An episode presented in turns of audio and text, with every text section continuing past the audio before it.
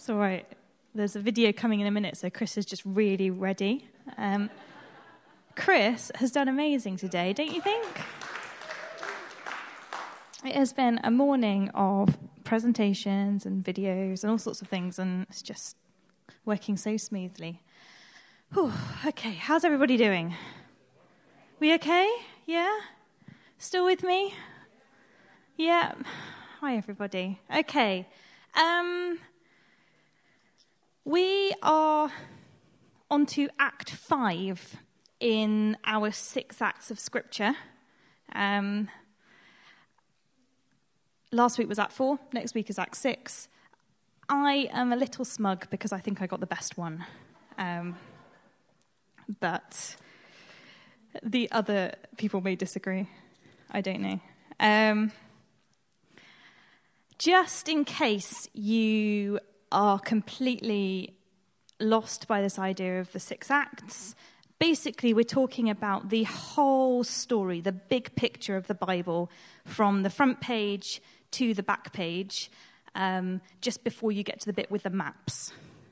And um, I thought instead of talking you through it again, we would watch our way through it. So hopefully, um, this video will help to just get us back into the context of where we are.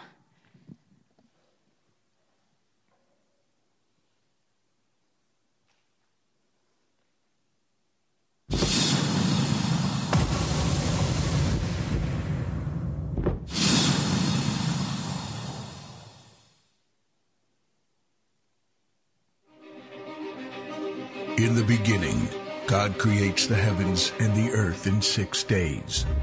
He makes Adam and Eve, who spend their days with God until they give in to temptation by eating from a forbidden tree. Sin enters the world, and things get so bad that God floods the earth and starts over with Noah and his family. Years later, God calls Abraham to follow him with the promise to make Abraham the father of a great nation. Abraham obeys, and God gives him a son, Isaac. Isaac's son Jacob has 12 sons. Joseph, Jacob's favorite, becomes second in command of Egypt. God uses him to save his entire family and Egypt from starvation. Hundreds of years later, the Israelites are slaves in Egypt. Moses is called to lead the Israelites out of slavery. Joshua takes over after Moses and leads the people into the promised land. After Joshua, God raises up judges, temporary military leaders like Deborah, Gideon, and Samson, who protect and fight for God's people. The people tire of this leadership and they call for a king. God gives Israel King Saul, King David, and then King Solomon. But it's all downhill from here.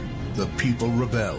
The kingdom of Israel is divided, and everyone turns their back on God. Prophets like Elijah, Isaiah, Micah, and Jeremiah warn that if people don't repent of their sins, there will be consequences. But the people ignore their warnings. The divided kingdoms are conquered, and God's people face captivity in foreign lands. People like Daniel show great courage and stand up for God when no one else does. Some of the exiled people return to the promised land, but for 400 years, God is silent. No prophets, no miracles, and no angel visitations. But then, the silence is broken when Jesus is born. He lives a perfect life, teaches truth, and performs miracles, proving he is God. He shows us the full extent of God's love by taking our place and dying on the cross for our sin. He is placed in a grave, but three days later, Jesus rises again, conquering sin and death. His followers travel the world, sharing the good news of his love and starting churches. We now are part of this story, and we have the chance to change the world and share his love because one day he will crack open the sky and he will return. It's the greatest story ever told.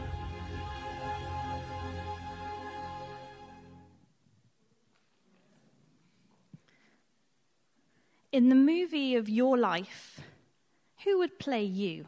Who would you cast to play you? You can pick any actor, actress from the whole of history. Who would you pick? Anybody know? Tell your neighbour, tell somebody. Who would you pick? Ask your neighbour. If you don't know, ask your neighbour.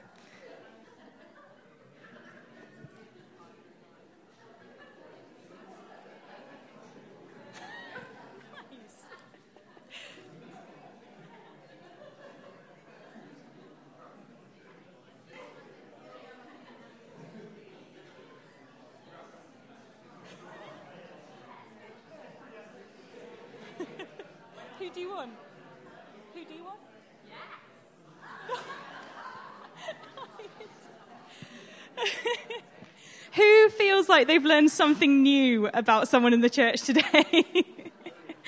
um, I asked, uh, Tom and I had this discussion yesterday, and I told him who I wanted, and he laughed and said no.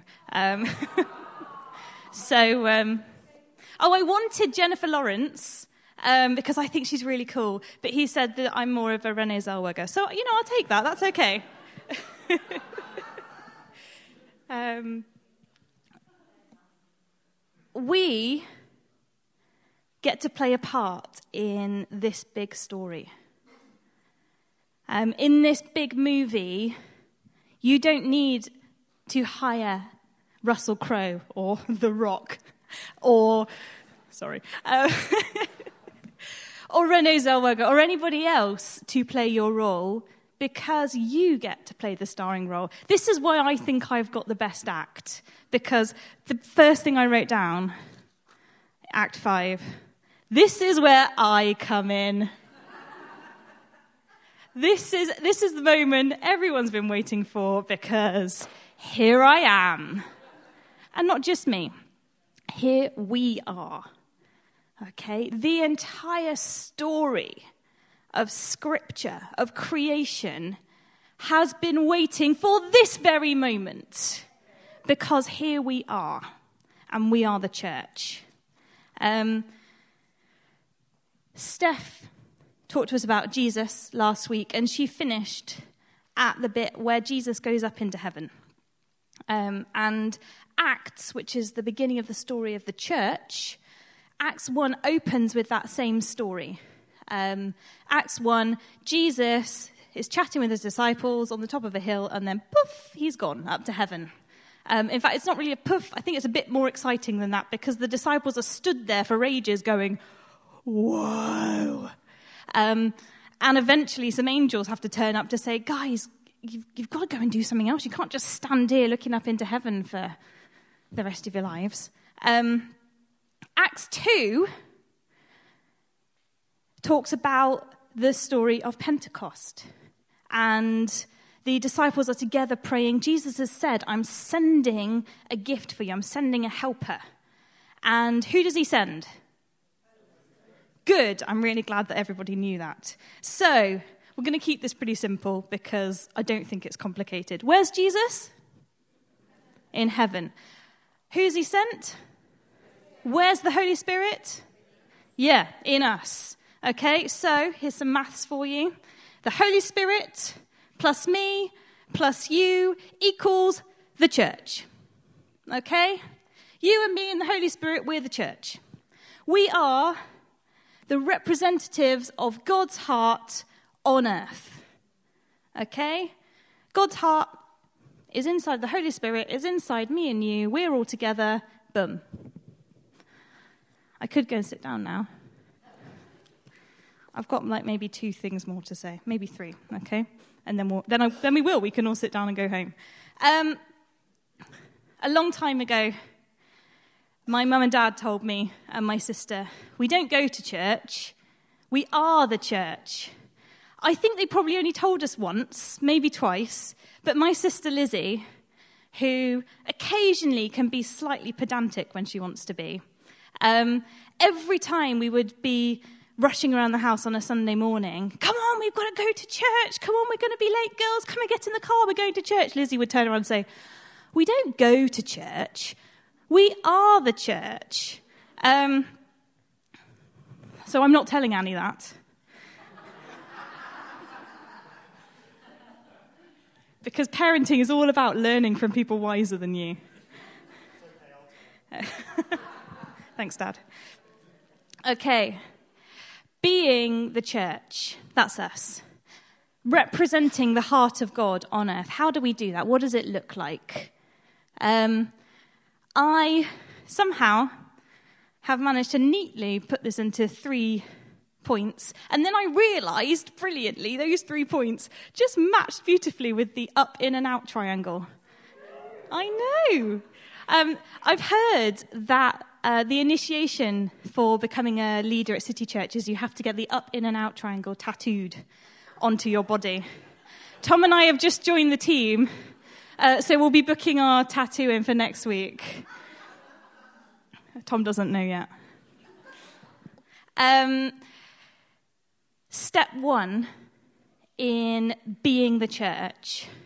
Actually, Steph covered so well last week that um, I don't need to say a lot about it, but she talked about how important it is that we abide in the Father. Step one of being the representatives of God's heart is that we know God's heart. And the only way to know God's heart is to abide in it. That's what Jesus did. That's what the apostles were doing. And that's what we are called to do. That is why, when we meet together on Sunday mornings, we spend our time worshipping Jesus. Because when we sing to Him, when we talk about Him, when we listen to Him, He reveals His heart to us. And we receive some more of that. That's why we don't just do it on Sunday morning. That's why our entire lives become about knowing God's heart. Step one is abiding, is worshipping, is knowing his heart. That's the up. And then these, the up and the in and the out, they're not separate things. They all flow together. You can't have one without the other. You need all of them, otherwise it all falls apart. And then you haven't got a triangle, you've got a kind of, I don't know, a flexagon. Okay. We're family aren't we? Um, I just watching Mark and Alexa as they said goodbye, we love you. I was like, oh, did anybody else have that? I honestly, I was nearly like, and I was like, oh, okay, come on, focus. You've got to talk to everybody in a minute. Um, we're family. Um, now, when I'm talking about the church, I am, I'm talking about us. I'm talking about City Church, us here, those of us who are in the I Love City Church Facebook group. Um, but also, I'm talking about the church, um, the representatives of God's heart here on this planet, in this country, in this city. We are the church. If you love Jesus, if you have the Holy Spirit inside you, if you've invited him into your heart, you are part of the church. And so I'm talking about all of us, okay? Um, we're family as City Church, but we are also family with all of those people who fit that category of they love Jesus and they're human. Okay? That's it. If they fit that category, they are part of our family as the church.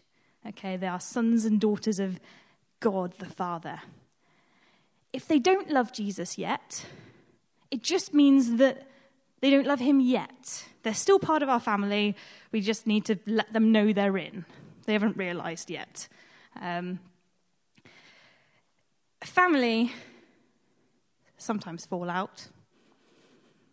Even my family did, and there's hardly any of us. If you've got a big family, there's way more opportunities to fall out. Um, and sometimes churches disagree about things. Crazy, I know, but sometimes we do we're called to be united. And the thing that unites us is God's heart.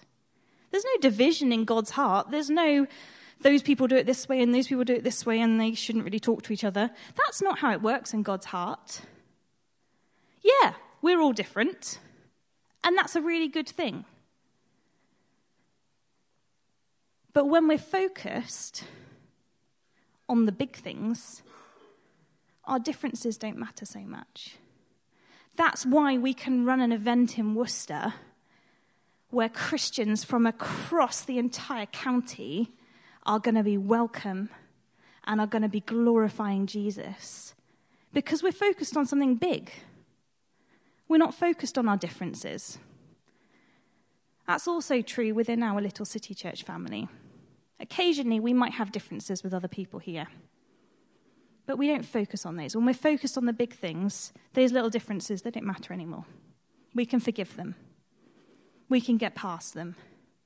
Sometimes you need to apologize because you upset somebody. I apologize regularly. I'm always upsetting people. I'm really, really sorry. I never do it on purpose, but sometimes I do the mouth before brain thing. And I, then I come and I apologize. If I've upset you and I haven't realized, you have to tell me first and then I'll apologize. But my focus is on something much, much bigger. I'm not going to let a little difference get in the way of our place in that big story. And when we're a family, we learn. We learn from each other, we learn about each other. We've already learned something new, lots of us today. Um, Joe wants to be played by The Rock. And do you know what? That would be an epic movie. I would, I would watch that movie twice. Um, my dad thinks he's Russell Crowe. Okay, again, I mean, I, I'd watch that movie. We're learning, we learn new things from each other every day. There is a wealth of wisdom and knowledge in this room. There is a wealth of life experience in this room. I'm not calling you old, I'm just saying there's lots of people. There is a wealth of life experience, wisdom, knowledge, understanding, revelation from God in our big church family, our Worcester church family, our UK church family, our church family across the world. And when we're family, we share together and we share those things. You have something to share. Who are you sharing it with? Who, who do you tell those stories? Sonia came this morning and she shared some of her journey, some of her story. There is so much richness, there is so much wealth in what Sonia has experienced, and she shared that with us. And we can receive it. If you're not regularly sharing with somebody, anybody, find someone to share it with, and then you can receive from them. Win win. Um, there's different ways we can do that. You most mostly you'll know those ways. If you're not sure, there's probably stuff on the information table about it, so I'll send you over there. Last one. We've done up, we've done in. I'm going to do out. Um, this is the thing I've had Act 5 kind of written down, Becky Cox Act 5, for a few weeks now, a couple of months. And as soon as I knew I had this one, these two things, I ask God, what do you want to say? These two things, this is what He wants to say. So all the rest of it, that's just, you know, to fill up the time so that you thought that I had something planned. This is what, I'm joking, sort of. Um, this, is, this is what God wants to say. This is some of what God wants to say. Um, I ask God, what's the church? What do you see? What, what do you want us to look like? What does the representation of God's heart on earth look like? And he gave me these two phrases. He said, A city on a hill. And Jesus uses that phrase in some of his teaching. He says, When there's a city on a hill full of lights, you can't miss it, basically. I've paraphrased slightly, but that's what he says. And the church is called to be a city on a hill.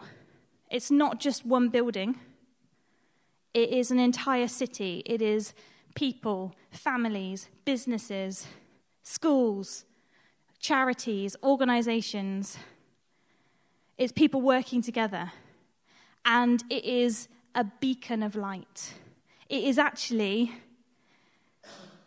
the best it can be because it is full of God's love. You know, it is the the most creative place you can be. It is got it's full of artists creating the the best artwork, musicians creating the best music because it's inspired by the ultimate creator. It is full of filmmakers making the most inspirational movies.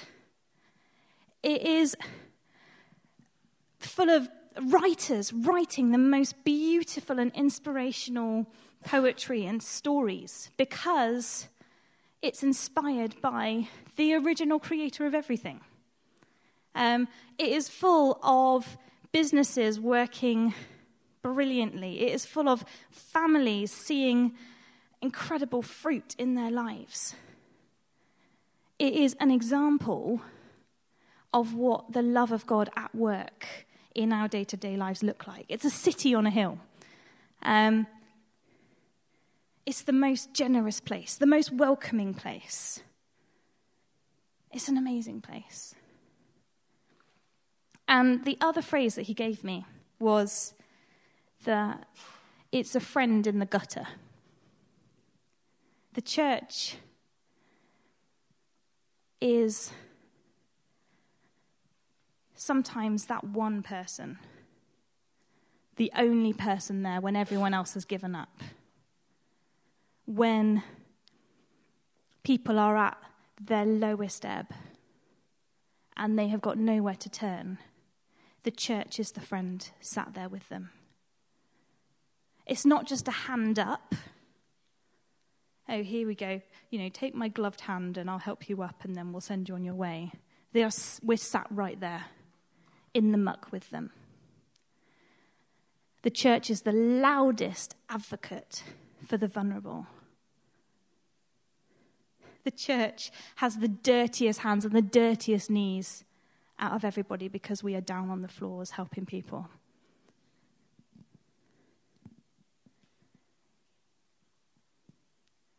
We are a city on a hill, and we are a friend in the gutter. Thanks, Sue. We're the church. You know, we are God's representatives on earth. We are his heart. We are stepping up to take our place in that big story. First and foremost, we are abiding in God's heart because that's where it all comes from. We can't do anything without Him. We are a family together. We are learning from one another. We are supporting one another. We are loving one another. When one of us hurts, we all hurt. When one of us celebrates, we all celebrate. We're together despite our differences because we're focused on something bigger. And we are a city on a hill, and we are a friend in the gutter.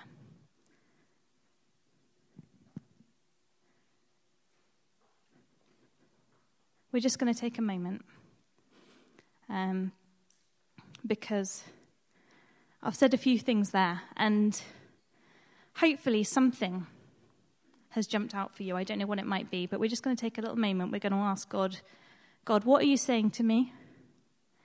And what am I going to do? What am I going to do about it? I don't know what it might be. But I think for each of us, there's one little thing, probably something you can do this week. Let's just take a moment. God, what are you saying to me? And what am I going to do?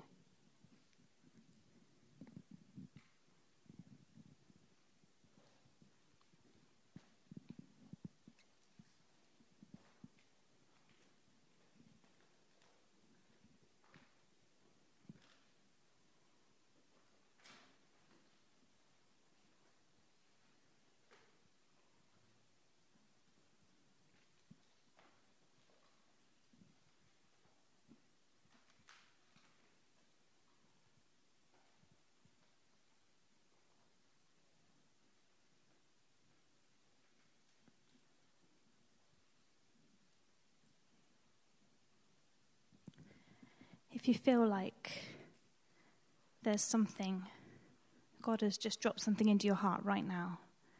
And you know that it's something that, that God has put there in your heart, something that He's saying directly to you, something, something for you to do, something for you to be, to take part in this big story. Um, I'm going to ask you just to stand up. Just when you know what that thing is. Um, I think I think probably lots of us are going to stand up. Actually, I hope. Um, so yeah, when you when you know what that thing is, just just let's stand up. I'm going to pray for you because to do this, you have got to be really, really full of the Holy Spirit. Um, and as I stood up to speak, I just got a massive like whoosh of Holy Spirit. I really felt it. Um, and so I feel like probably I should pray for all of you to be filled up too. So if you want to be filled up with the Holy Spirit, if you're not standing up yet and you'd still like to be filled up with the Holy Spirit, you can stand up. Um, I like to put my hands out or my hands up just to show God how much I really want it. I mean, He knows, but I like to show Him. I'm just going to pray for you, and then, um, then should we sing together to finish off? Holy Spirit, we just ask right now that you would come and fill us up afresh. Thank you that we can take part, we can stand up and be a part of your big story. Thank you that you have called each one of us to be a part of your church and your family. And Lord, I ask right now, whatever it is that you've dropped into our hearts, each one of us, that by your Holy Spirit you would give us the power, the strength, the courage, the ability to do it. That you would inspire us, challenge us, comfort us, encourage us. And that we would know more and more of your heart as we go out of here today. Amen.